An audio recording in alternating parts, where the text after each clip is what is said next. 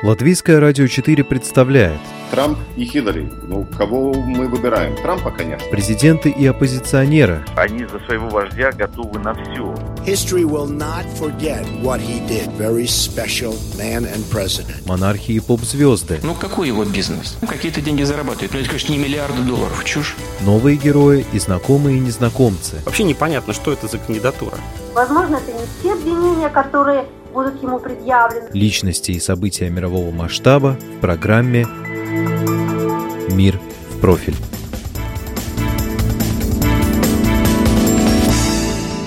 В это воскресенье в Москве пройдут выборы мэра. Победа Сергея Собянина, который занимает пост градоначальника с 2010 года, предрешена. Социологи предрекают ему почти 70% голосов. Правда, вот явку на выборы прогнозируют низкую – процентов 30.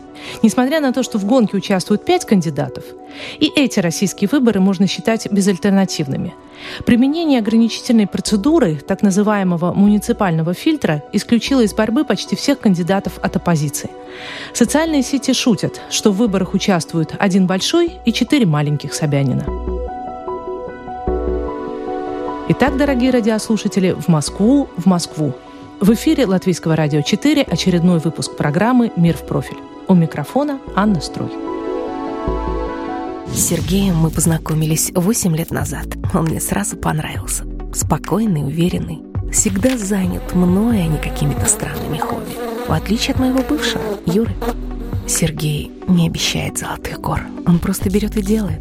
Он подарил мне кольцо. Очень красивое и удобное помог привести в порядок мои старые украшения, на которые я уже было махнула рукой. Я не молода, но мои подруги завидуют тому, что я выгляжу как современная и модная европейская столица. Этот ролик, так называемой вирусной рекламы, в котором своим мэром хвастается Москва-столица, получил название «Любовница Собянина». И с каждым днем становится еще лучше. Я очень хочу, чтобы так было и дальше. И почти тут же по сети пошла гулять ответка. Москва достойна лучшего. Две брошенные женщины, родной город Собянина Кагалым и Тюмень, где с 2001 по 2005 год он был губернатором, обращаются к Москве, уговаривая ее не верить командировочному из Сибири. Можно подумать, прям влюбился, добивался. Ага. Приятель один питерский подсунул. Самому не понравилось. Строптивая, с претензиями. Театры, галереи какие-то. Одни проблемы, говорит от нее. Если что не так, то не молчит, а протестует, возмущается. Вот тут Сережа наш и подвернулся. Ничего, говорит, ты мою бывшую из Сибири не видел. У меня и не такие по струнке ходили. Говоришь, ухаживает. Цветами завалил. Да цветы эти пластмассовые. Только покойникам несут. И присмотрись повнимательнее. Побрякушки, что он тебе дарит, подделки дешевые. Разве такого ты заслуживаешь? Сергей Собянин и впрямь получил свой пост не из рук горожан. В сентябре 2010 года под огонь критики центральных каналов попал тогдашний мэр Москвы Юрий Михайлович Лужков, сидевший на своем посту с 1992 года. Тогда 18 лет казались немыслимо долгим сроком. Бывает все, в столице хорошо, стоит движение в Москве, прум-пум-пум. А это просто снег пошел, нормальный зимний снег. Лужков зря пошел искать управу на обидчиков к Дмитрию Медведеву, занимавшему тогда пост президента России. Рокировка уже была спланирована и проведена в считанные дни. Лужкова отправили в отставку, как утратившего доверие президента РФ, а Сергей Собянин, руководивший администрацией президента, был утвержден на заседании Гордумы тайным голосованием. О политическом весе Собянина свидетельствует тот факт, что уже в ноябре он вошел в Совет Безопасности и Высший Совет партии «Единая Россия».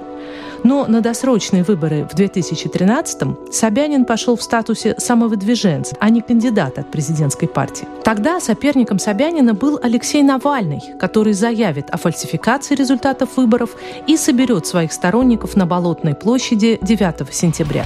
Собянина на плитку! Путина на сковородку, политических на волю, Навального на власть, народу свободу. Через пять лет, в этот же день, Навальный, баллотироваться которому суд запретил на выборах президента РФ в связи с непогашенной судимостью, проведет за решеткой. Его 27 августа упекли туда на 30 суток. Официальная версия за повторное нарушение установленного порядка организации публичного мероприятия в связи с протестной акцией 28 января в Москве. Версия самого Навального за подготовку митинга против пенсионной реформы, назначенного как раз на день выборов мэра.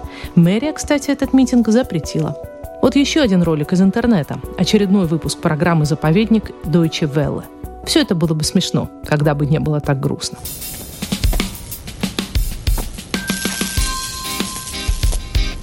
Что, снова сидишь? Извини, что смеюсь. А я скоро в мэрии опять изберусь. Я развиваю в Москве транспорт педальный. А что делаешь ты, уголовник Навальный? Мое дело ошито белыми нитками. А я украшаю город бетонными плитками. Не суетись, присядь, отдохни. Не порти людям выборов дни.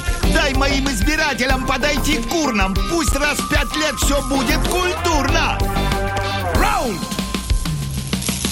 Среди моих знакомых многие будут голосовать за Сергея Собянина. А те, кто не голосует, поскольку, например, живет в Риге, уверены, что это лучший кандидат. Кто в последние годы хоть раз бывал в Москве и видел произошедшие в городе перемены, наверняка думает так же, как собеседник нашей сегодняшней программы, директор Дома Москвы в Риге Юрий Селов. Москва стала реально более дружелюбные к людям, пешеходам. Вот я сам люблю пройтись и по Камергерскому сейчас, и выйти на через Патриаршие на Садовое кольцо, дальше по Садовому спуститься на Бульварное. Но это, в самом деле, так замечательные пешеходные прогулки, которые раньше были затруднены из-за того, что была та же бесконечная реклама, были все время запаркованные машины на тротуарах и везде, где угодно, и кафе на улице, и зонтики для тех, кто сидит в этих кафе, и все это открыто, и все это вкусно и очень так приветливо. Я думаю, что среди москвичей, вот из тех людей, с кем я встречался, Сергей Семенович, конечно, имеет очень э, большой авторитет, и его популярность в Москве очень большая, поэтому нет никаких сомнений в исходах этих выборов. Ну, есть, конечно, и большая критика в его адрес. Это прежде всего по поводу самой процедуры э, организации выборов. Вот что такое этот муниципальный фильтр, который не смогли преодолеть практически там никакие его противники? Ну, во-первых, не противники, а соперники. Во-вторых, я не очень понимаю саму процедуру муниципальных выборов, но, тем не менее, я не вижу альтернативы сейчас Собянину, будь то любые фильтры или не фильтры, потому что ну, все, что сделано для Москвы, это вот новый облик Москвы. Тут, ну, тут даже можно сказать и парк Зарядье, который, в котором вот недавно проходил Урбан форум, на котором был и Путин, и Собянин выступали. Но, на самом деле, с точки зрения вот урбанистики и с точки зрения того, что он делает для москвичей, это сейчас очень и очень по-новому. Ну, правильно ли я понимаю, что тогда вот эти процедурные или политические вопросы не должны волновать москвичей? Нет, вот часто бываю в Москве и общаюсь со своими друзьями-москвичами. Для меня очень важно, что вот то, что сейчас создана, например, система единого окна, куда каждый может с своими проблемами, вопросами прийти. Но это, в самом деле, это какая-то фантастика, как в домах, если там у тебя, например, проблемы с горячей водой. Ты реально заходишь в иконку своего телефона, отправишь фотографию, это, и я вот слышал, ну, соть примеров, очень быстро принимались меры. Без всякой бюрократии, без всяких заявлений, без всяких там, не знаю, очередей, без тендеров, без всего того, к чему мы как привыкли, вот что-то ждем.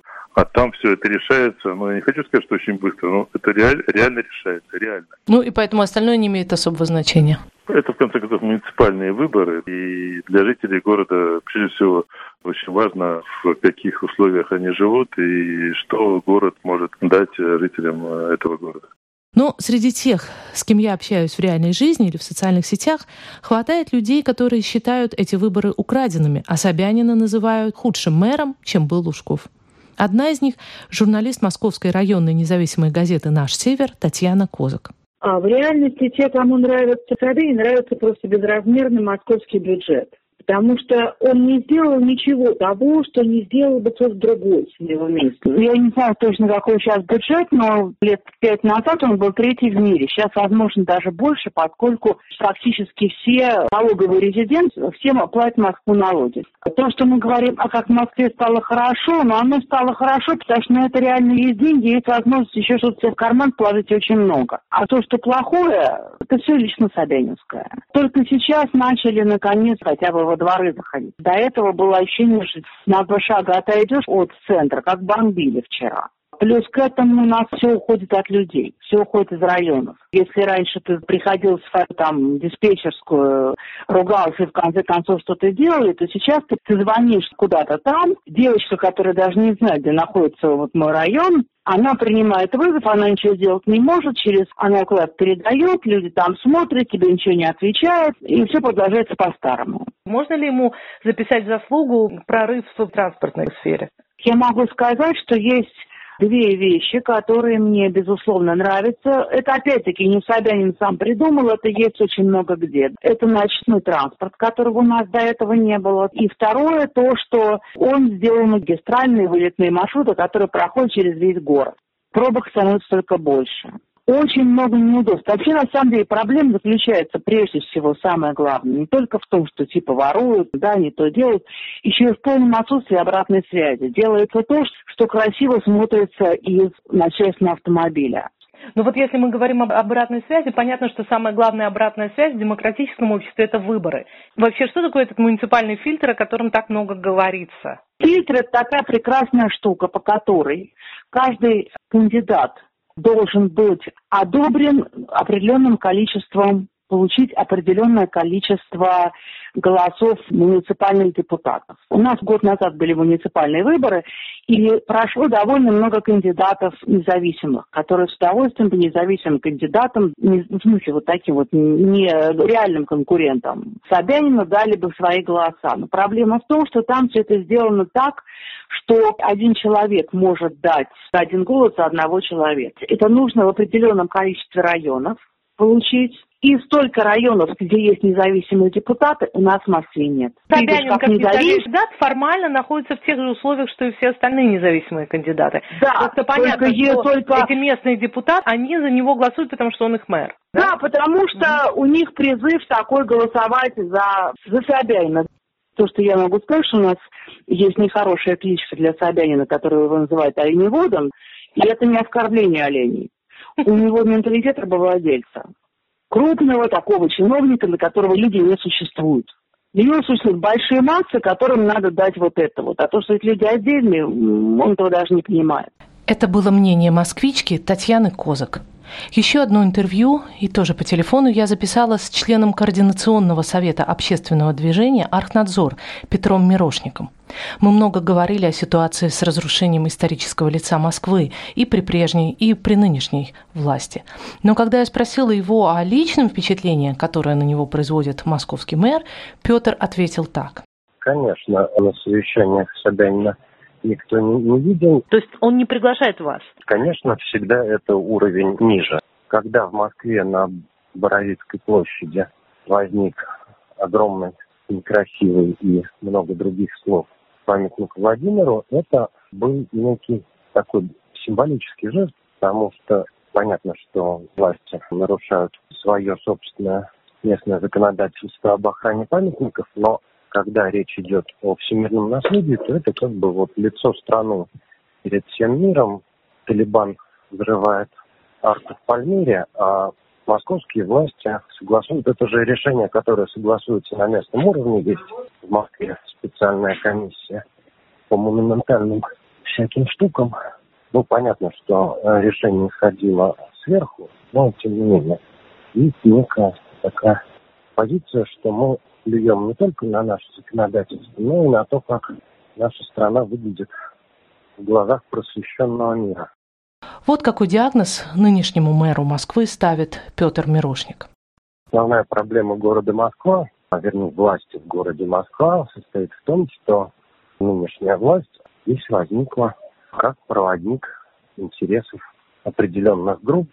Там уже, если вдаваться в подробности, что это за группа, это уже будет такая популярная политология, но в результате там любые проблемы, будь они экологические, транспортные или проблемы сохранения наследия, они упираются в то, что интересы тех людей, которые получают контракты на строительство, на дороги и на коммунальные услуги, интересы этих противоречат требованиям закона.